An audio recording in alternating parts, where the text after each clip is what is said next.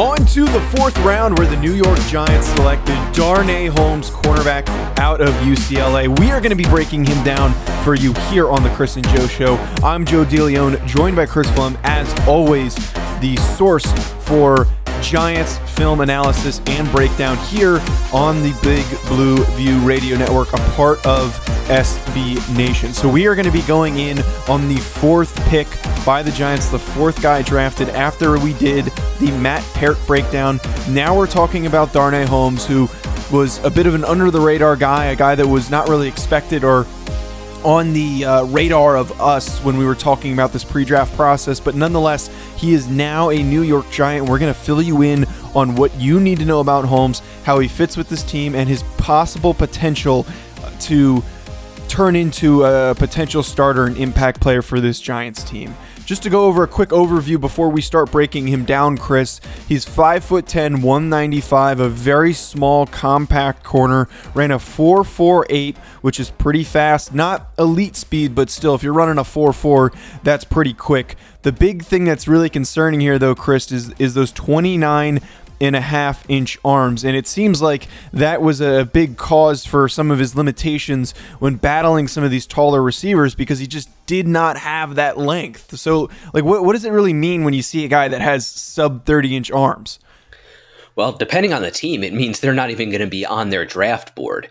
You know, there are some teams, particularly teams that kind of either are the Seattle Seahawks or have coaches from the Seahawks coaching tree or want to uh, build their defense in that mold, they love long corners. They they specifically target corners whose arms are 32 inches or longer just because it gives them that much more of a reach, that much more of an ability to disrupt at the catch point.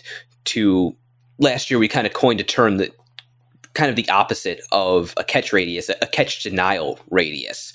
You know, it having long arms gives a corner just that much more area he can cover and even just getting getting a fingertip on the ball to deflect it at the last second that can be important and that can really swing a drive one way or the other and having short arms the corner has to be closer he can't play around a receiver as well. It opens him up to pass interference calls. It makes it easier for a quarterback to kind of flight the ball over his head and really over his arms. Really kind of limits the area in which the corner can be effective. And then it also, if they're in man coverage, particularly press man, it's harder for them to get an effective jam, kind of similar to how you like a, an offensive tackle to have long arms so he can beat the eh, beat the edge rusher or the pass rusher and get his hands on him first. So it makes it a little bit more difficult for the corner to disrupt at the line of scrimmage. That arm length is going to be very important for what we're talking about today, which is why we opened up with discussing it because when you have shorter arms and you're you're under five foot 11 as a corner. It really pigeonholes you as a player and what you can do to contribute for a defense. So we're going to get into that a little bit here. Uh, before we do, though, just in terms of production, Darnay Holmes in 2019 had two interceptions and six passes defense. So, Chris, you already started to really expand on this issue, which when we watch him in pass coverage, which is really the only thing we're going to be breaking down here, because as a corner, while it's important to be able to play the run and tackle and all that stuff, your your biggest moneymaker as a corner is going to be what you do covering guys on passing downs. That is the main priority. And when we're talking about breaking down a player, he's not a safety, he's a corner. But because of his height and his size, it really makes him a liability against some of these taller receivers. And he was playing on the outside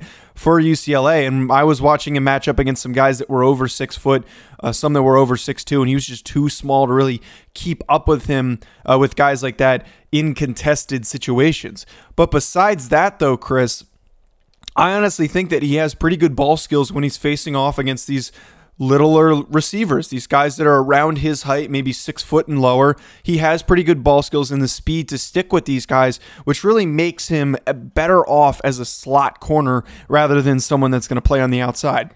Yeah, he will pretty much immediately be in the mix for the Giants slot corner position. And that's a position the Giants have struggled to fill lately. They tried Grant Haley. He was kind of we'll we'll go with uneven. Yeah, he he looked promising as an undrafted rookie, and then I think it's safe to say kind of took a step back last year. They, they tried Sam Beal, they tried Corey Ballentine. Those guys didn't really work out at the position, and really slot can be a very difficult position to play because the guy you're lining up against is going to be off the line of scrimmage. You can't get your hands on him early. And they're usually the quickest and sharpest route runners the offense has. So it's a tough matchup.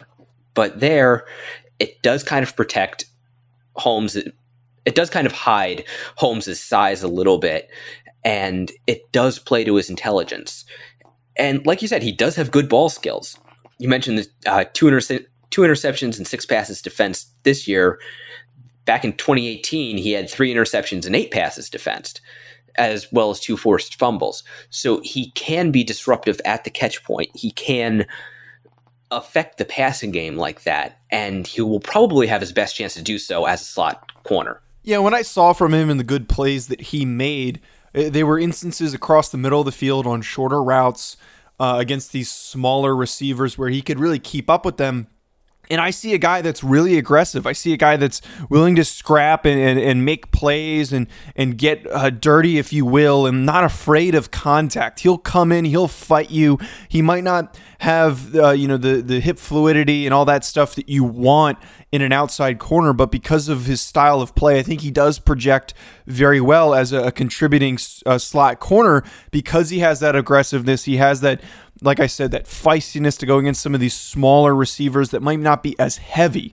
So he might not have that size to bully guys, but he has that attitude, that approach, that mentality to give some of these smaller, lighter receivers a hard time and make things difficult for them um, in those tight situations. And if he needs to track any of those guys on a you know a post or a go route, anything like that, a streak, he has that speed because he ran a sub four five forty in that four four range. He, he's he's a very very very quick athlete.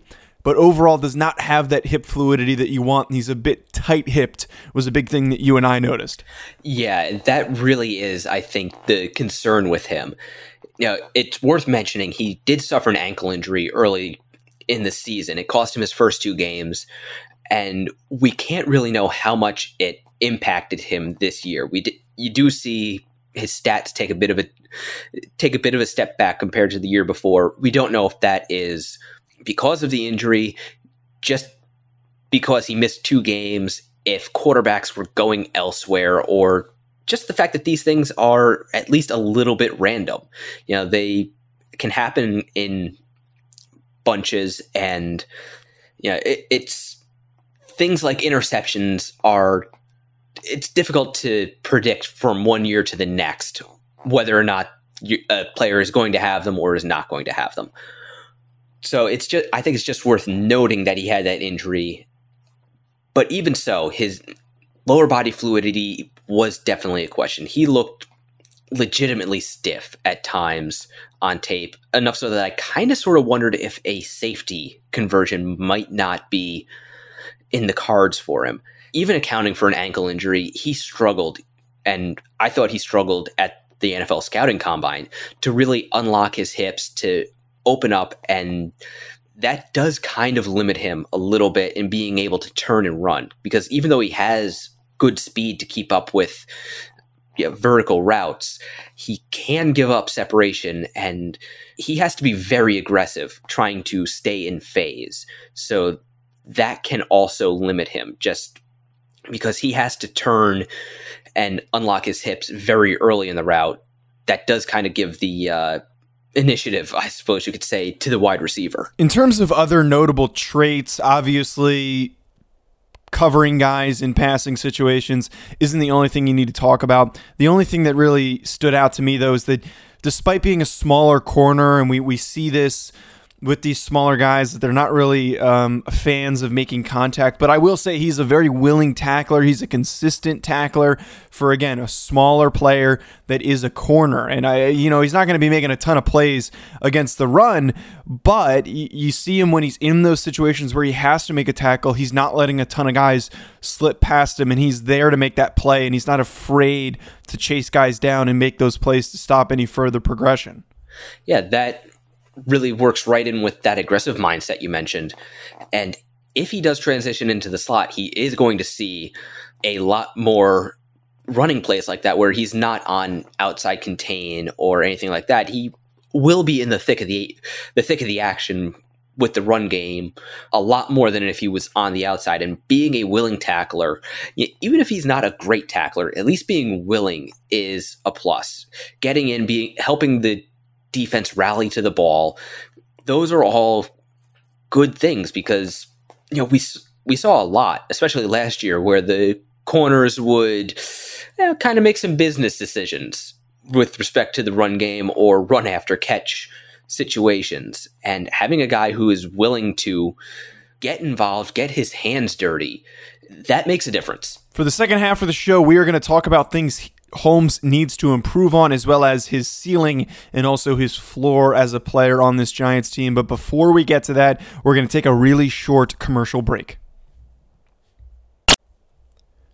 Any prospect, and again, I say this every show, has things that they need to work on, especially a fourth rounder like Darnay Holmes. But Chris, when you and I were trying to come up with some good things that he really needs to work on, we really found ourselves talking about physical limitations. It's it's tough for Holmes and he's a very smart player. He's scrappy. He has the right mentality that you need in a smaller corner, but it seems like there's not really much that he can work on without needing to improve on his his physical qualities because he's fast but he doesn't have good hips. Um, he's got short arms. All of those things seem to be really holding him back back as a prospect. So that being said though, for the Giants to really unlock what he needs to do to succeed, they need to match him up with smaller receivers. They need to find opportunities to get him against these small, compact guys. And I just want to highlight an example of where against Oklahoma two seasons ago with Kyler Murray playing against UCLA, he was covering Marquise Hollywood Brown, and he had a very good game that game. He was able to stay pretty close with him. He had a couple um, nice balls that were batted down, and then he even had a pick while very closely tracking Marquise Brown. So putting him in situations against these smaller, speedier receivers, I think that's really going to uh, create good opportunities for him to do better than he did at UCLA. Yeah, Holmes's game is probably going to be very cerebral because, as you said, he's not going to get any taller. His arms really aren't going to get any longer. And you can work on improving fluidity and flexibility, but you know some of it is just down to attachment points and how you are put together, and that uh, barring radical surgery, that's just not going to change.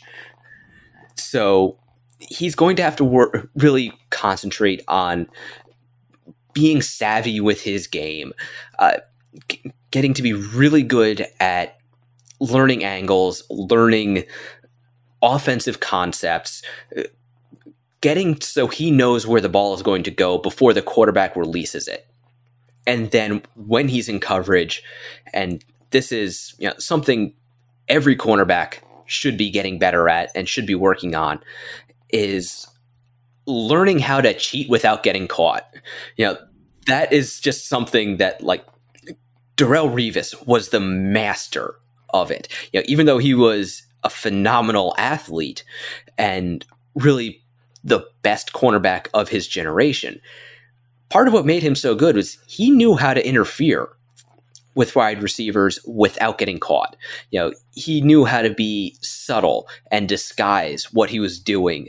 So he could cover receivers more tightly, keep them from doing precisely what they wanted to do, but do so in a way where he just was not going to get flagged.